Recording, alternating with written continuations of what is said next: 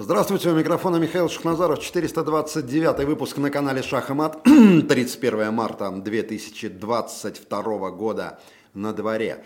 А Много комментариев было, почему не выпустились вчера, почему не записались. Я вам скажу, нужно выдохнуть. Бывают моменты, когда нужно выдохнуть. И объясню, а, почему.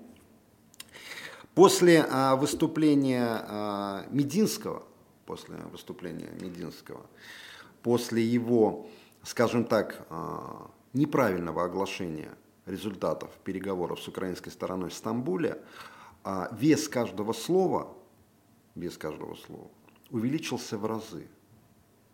Вот слова Мединского, они взорвали инфополе.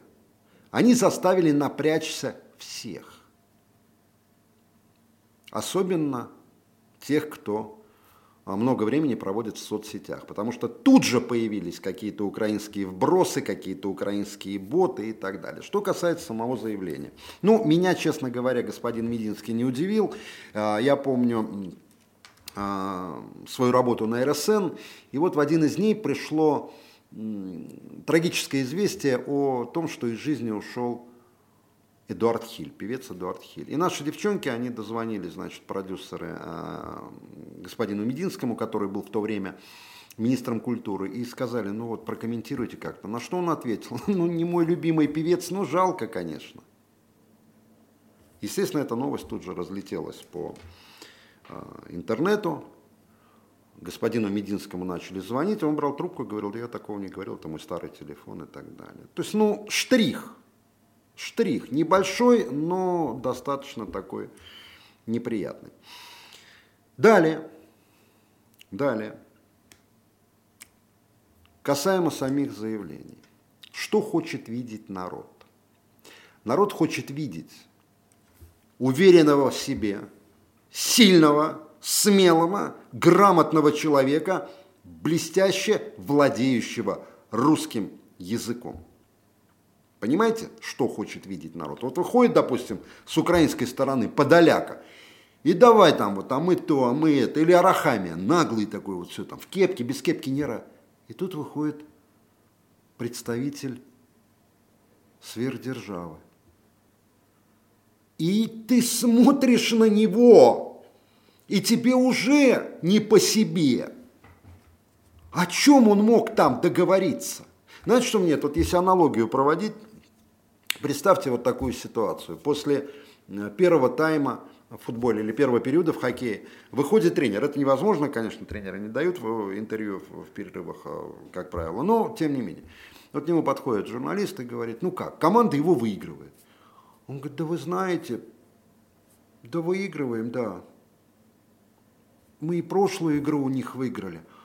Но они сказали, что будут опротестовывать результат. Я думаю, может быть, правильно. Ну, затянется это несколько. Потому что там, наверное, были нарушения. А по этой игре я даже не знаю как-то. Они такие ребята хорошие, я их тренера знаю. Вот даже жалко как-то, что мы выигрываем у них. Вот. Может вообще им проиграть? Мы, мы бы сейчас, наверное, подписали бы, ну, о проигрыше. Да? Какой-то вот или может вообще не выходить на поле, чтоб нам баранку, бабах и все. Ну, я лично увидел вот это. Поэтому я не хотел ничего записывать. Слово, сказанное сейчас, весит в разы больше, нежели месяц назад. В разы слово, сказанное представителем власти, оно иногда сейчас может сыграть. Ну и сыграла роль бомбы. Правда, потом Владимир Мединский решил разъяснить свои слова. А, просто в бытности его министром культуры свои вот эти русофобские, антирусские фильмы как раз э, снимал Звягинцев. И Звягинцев как? Он снимал фильм Зритель смотрел и говорил, это что за херня? Звягинцев шел и тут же полгода, вот давал, на протяжении полутора лет, там, полугода, то есть давал интервью, объясняя, о чем этот фильм. Мединский тоже пытался объяснить, правда, вот стоя так по бумажке, да, вот стоя, он каждую фразу свою зачитывал. Ну, я не знаю, если у нас э, нет людей, которые могут э, жестко отстаивать нашу позицию на переговорах, а потом донести до народа э, итоги этих переговоров, мне как-то становится тревожно. Ну, я надеюсь, что такой человек найдется все-таки, потому что э, дальнейшие переговоры и Мединский, ну, народ может не понять, он может просто испугаться, скажем так, мягко говоря, мягко говоря, может испугаться. Друзья, вы не нервничайте. Все нормально. Я когда а, читал а, вот комментарии в интернете, я вспоминал, как мне отец в детстве говорил, хочется же казаться самым умным там и так далее. Я вот совсем пацаном еще был, да кого они там выпустили, да кого, да что это смотреть? Он говорит, Миш, там за бортиком стоят люди, которые поумнее тебя, понимаешь? В силу опыта, возраста и многих других причин. Поэтому ты как-то эмоции попридержи. И абсолютно верно. Вот там, вот там сидят люди, которые поумнее меня и поумнее многих комментаторов. Не ведитесь на провокации, я вас прошу. Это очень сложное время, очень серьезное время. Это время нового становления страны, понимаете? Поэтому нужно как-то собраться. Так, ну, вчера, вчера в интернете появилась, значит, новость о том, что Анна Нетребко, Анна Нетребко, она решила, значит, сделать заявление, в котором говорит о том, что не поддерживает значит, эм, да, ну, многие не поддерживают, да, многие не поддерживают, кто-то молчит, кто-то, значит, высказывает свое мнение. Ну, я э, вам просто зачту то, что написала Анна Нетребко у себя в Фейсбуке. Заявление Анны Нетребко, следующие последние отчеты СМИ. Я категорически осуждаю войну на Украине и мои мысли с жертвами этой войны и их семьями. Моя позиция ясна. Я не член какой-либо политической партии и не союзник ни с каким э, лидером России. Но этот перевод. Я признаю и сожалею о том, что мои прошлые действия или заявления могли быть неверно истолкованы. Она просто возила гуманитарку э, на Донбасс. Потом, правда, от нее отникивал, сказал, что да нет, это как-то неправильно поняли. А, то есть фотографировалась кем-то из лидеров э, ДНР с флагом, сказал, да нет, это я просто не знал, что это за флаг. На самом деле я встречалась с президентом Путиным всего несколько раз за всю жизнь, особенно по случаю получения наград, знак признания моего творчества или на церемонии открытия Олимпиады. Иначе я никогда не получала никакой финансовой поддержки от правительства РФ, живу и являюсь налоговым резидентом Австрии. Ну да, являясь налоговым резидентом Австрии, э, у меня есть информация, на, вечеринке одной из госкорпораций очень мощных, я думаю, вы поняли, о ком идет речь, 120 тысяч евро за две песни под фанеру. Ну, неплохо, неплохо. Я думаю, что в Австрии эти деньги не были задекларированы, скорее всего. А что я хочу сказать? К сожалению, этим поступком Анна перечеркнула себе дорогу домой, но и не стала своей там. Объясню почему. Вот что сказал глава метрополитена опера Питер Гельп. А он заявил следующее. Мы прочли публикацию Анны, но пока не готовы изменить нашу позицию. Позиция такова, что когда началась э, военная операция на Украине, э, метрополитен опера расторгли контракт с Анной Нетребко. И вот что пишет Гейб далее. Если Анна в долгосрочной перспективе продемонстрирует, что она всерьез и полностью дистанцировалась от Путина, я буду готов к разговору. То есть, в принципе, это пощечина. Что значит в долгосрочной перспективе продемонстрировать, что она отреклась от Путина? Она что, должна проклинать нашего президента, например, э, Хабалки Бажены Рынской или как? Или Татьяны Лазаревой? Этого ждут? Нет. Ей просто дали понять, что она в метрополитен опера персона нон грата. Вот и все. Вот такова судьба Анны Нетребко на данный момент. Но! Я могу сказать такую вещь. Многие, не только я, беспокоятся о том, что вот эти все Меладзе, Брежневы, Галкины, там, кто там, Макаревичи, Лазаревы и так далее, они начнут возвращаться в Россию. Акунины. книги которого продаются. Вот входишь в магазин,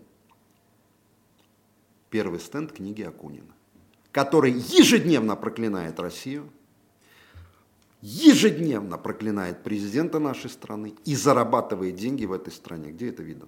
Так вот, если эти а, товарищи или господа вернутся в Россию, то в принципе, в принципе, возникнет множество вопросов. Допустим, у меня их точно уже не будет, я как-то найду себя в другом, могу сказать сразу. Поступят так и многие мои коллеги, потому как возвращение тех, кто годами, десятилетиями убивал нашу молодежь морально, это смерти подобно. Война идет не с Украиной, война идет за новую Россию, за другую Россию. Война идет за нашу молодежь, которую уничтожали. Не случайно же появились вот эти слова о том, что потерянное поколение, многие с радостью говорили, потерянное поколение, поколение дебилов. А кто их таковыми сделал? Давайте вещи называть своими именами. Пора. Иначе будет поздно. Знаете, вот э, я читаю этих э, людей, пытаюсь их понять. Вы кормились здесь, вы паразитировали, пели под фанеру, писали плохие книги, тянули деньги. Кстати, Серебренников, я оказался неправ. Он просто уехал а, во Францию к своему а, там бойфренду. А Чулпан Хаматова, кстати, заменила одну из актрис в спектакле «Гоголь-центр» в Германии. То есть Чулпан Хаматова сыграла за государственный счет в очередной раз. И ничего, как-то это а, все прошло спокойно. Я написал такую миниатюру небольшую. Правда, один из героев, он сейчас в Израиле, а второй в России. Ну, я так, это на уровне иммиграционной фантастики. Андрей взял гитару, посмотрел в зеркало и, подмигнув отражению, запел. Перебирая струны, он гнусавил, подвывая, и все это больше напоминало страдания ветерана Грушинки, закончившего выступление в фестивалях большой и малой самодеятельной песни. На припеве Андрей тряхнул головой и обильно засыпал плечи перхотью. На втором куплете он покраснел, догнав давление до опасного предела. Пекарь печет пироги, пишет писатель романы, но если вокруг враги, все едут в далекие страны, мы те, кому не все равно, мы те, кто дошел мозгами, какое Россия говно в большой мировой программе, и люди там полный кал, погоды говно и пища, я очень давно устал, русские видеть еблища. Кажется, перебор, проблеял бородатый мужчина в джинсовой жилетке. Экстерьер этого персонажа заслуживал особого внимания. К голове пожилого рокера была прилажена бандана с черепами и шлюхами, в ухе болталась медная серьга, а вся жилетка была в нашивках. На правой груди красовался компас викингов Вигвесир, на левой иероглифы, чуть ниже текст на иврите, а еще были знаки пацифистов, руны и даже красная звезда. Очки его были заляпаны, а из носа торчали тонкие седые волосы. «Почему перебор?» – прогнусавил Андрей. «Ну ты все в говно втоптал. Были ведь и хорошие моменты». «Были. Молодость, портвейн, концерты и бляди. Все остальное муки. Ты вспомни колпак КГБ». «Ну ты бы не пиздел про колпак КГБ. Ты и в киношке в советское время Саратару сыграл что для рокера западло, и концерты у тебя были везде и повсюду. Только в Кремле не пел. Или пел? Иди нахуй, Боря. Я-то пойду. Но вот кого комитет прессовал, так это нас. Кстати, хорошее название песни. Ты вспомни колпак КГБ. Бородатый перехватил гитару и жалобно заблеял – ты вспомни колпак КГБ, Ты вспомни полковников гнет. Тогда мы не знали любе, А душу терзал черный кот. Мохнатый пушистый кошак В застенках терзал нашу плоть, Кому-то грузили в шаг, Кого-то послали полоть, полоть в поля коноплю, И красный мак и лен вертел это я на Как старый мудрый ебен. Экспромт, кстати, проблеял бородач. У тебя таких экспромтов до хера, Боря. Словесно-суповые наборы. Кошак, блядь, КГБ, ебен. Он жив, кстати? Не знаю. А по поводу суповых наборов, так это, блядь, не скворец, Андрюша. Это, блядь, не рыбка в банке. Это, блядь, не в добрый час. Это не твоя гнусавая банальщина. Он у вас в шараге с голосом-то всего один человек и был, который поворотом вас в люди и вывел. Да ладно. Маэстро, сука! Да, блядь, ты всю жизнь музыку пиздил, а твой наркобред вообще расшифровке не принадлежит. Я музыку пиздил. Да ты, Бетлам, должен памятник из золота поставить, тварь. Ты плагиатор и бездарь. Над твоими картинами смеются. Ты варил в телевизионных кастрюлях говно, которое невозможно есть. Ты нырял, как говно. Дайвер хуев. Бородатый бы и продолжил говорить гадость. Но гитара с треском обрушилась на его голову. Очки полетели под кресло. Бородач нашел себе силы встать, но тут же рухнул на клетку с попугаем. Комната огласилась криками несчастной птицы и матерными возгласами. Андрей посмотрел на инструмент и заплакал. «Сука, полторы тысячи шекелей. Твоя башка столько не стоит, Боря, блядь. Полторы тысячи шекелей». В общем, если вернуться, то плохо, совсем плохо. То все же те же на манеже и так далее. Ну что, идем дальше. Ох, у нас дальше тут такие интересные моменты. Вот, допустим, о, Это обложка польskiego журнала Vogue, а картина варшавского маляра Гжегорза Пшебздецкого «Голубь чешет лобок девчины». «Голубь чешет лобок девчины». Хорошая картина, кстати, на самом деле. «Слава Украины» написано с правой стороны. Хорошо. Так. Голубь как-то вот Мне нравится, я не знаю, как вам. Я небольшой ценитель искусства, конечно, но мне нравится. Вот хорошая новость. Вот она правда хорошая. Матуса, Матуся з Києва назвала донечку Джавелиною. Джавелиною доченьку назвала. То есть мамочка с Киева назвала девочку свою новорожденную Джавелиною. Джавелина Миколовна Абрамс Шавар, Шароварнюк. А интересно, сын, если родится, Байрактаром назовете? Или как? Или точкой У? Или как?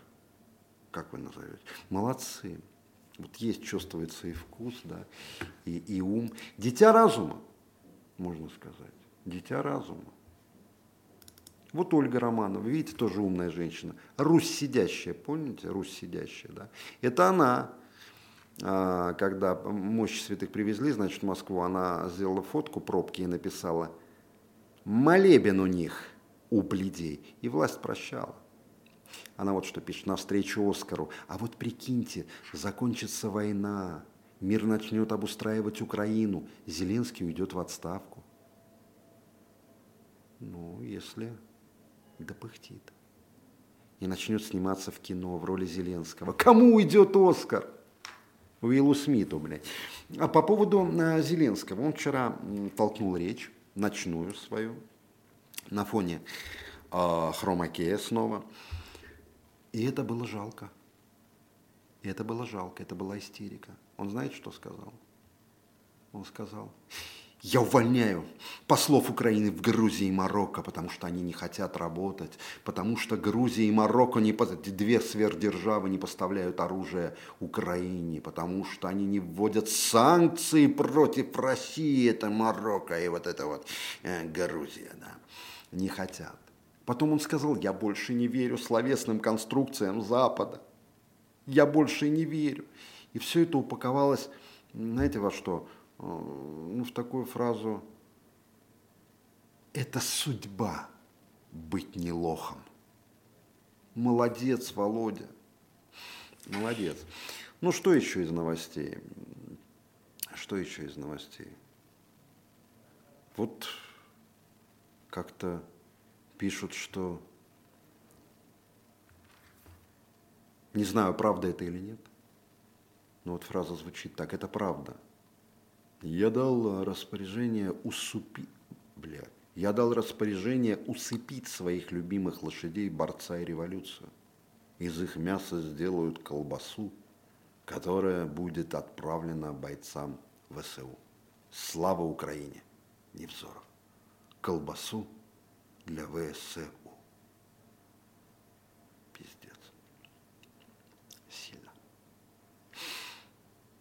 Ну что, господа, подписывайтесь на Бесогон Никиты Сергеевича Михалкова и на Ютубе, и в Телеге. Да-да. Подписывайтесь на Абзац Медиа в Телеге. На Иху Москвы в Телеге. Я еще ВКонтакте, кстати, появился. Причем синюю галочку дали. Да. Подписывайтесь на... Счастье-то какое. Подписывайтесь на Изоленту в Ютубе, на Николаса Ванича в Телеге и в Ютубе, а на Голос Мортора в Телеге, на Алексея Константиновича Пушкова в Телеге. Все. На меня там подпишитесь, колокольчик, лайки, комментарий. И запомните, все будет нормально. Вам это скажут все, даже Анастасия Марципанская и ее сестра Стелла. До встречи.